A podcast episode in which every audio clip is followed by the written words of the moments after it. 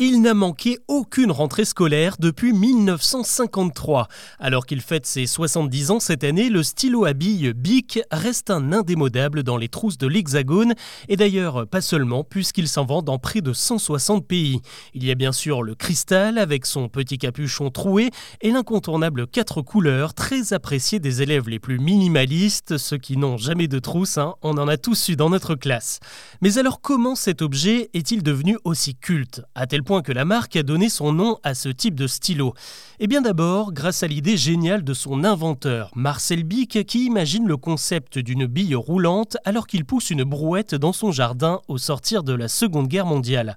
Il met deux ans à concevoir le premier modèle en faisant venir des outils d'horlogerie de Suisse. Mais au lieu de vendre son invention aux grandes marques de l'époque, il décide de lancer sa propre firme et de contourner le circuit de distribution traditionnel des papeteries. Le stylo bille trouve alors sa place dans les bureaux de tabac à un prix défiant toute concurrence et devient le produit populaire par excellence.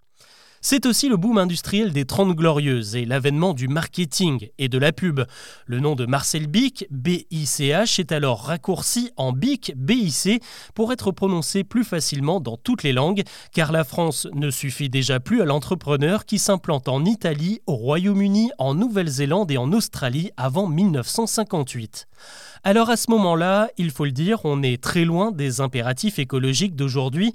Le stylo Bic séduit aussi parce qu'il est jetable, facilement remplaçable, et ce concept-là va finalement guider tout le développement de la marque qui lance son premier briquet, lui aussi jetable en 70, et son rasoir, encore une fois jetable, en 75. Dans les années 80, elle applique le même principe au porte-mine Critérium lorsqu'elle rachète l'entreprise historique Comté, et dans les années 90 au fameux Tipex qu'elle englobe dans une stratégie de conquête totale.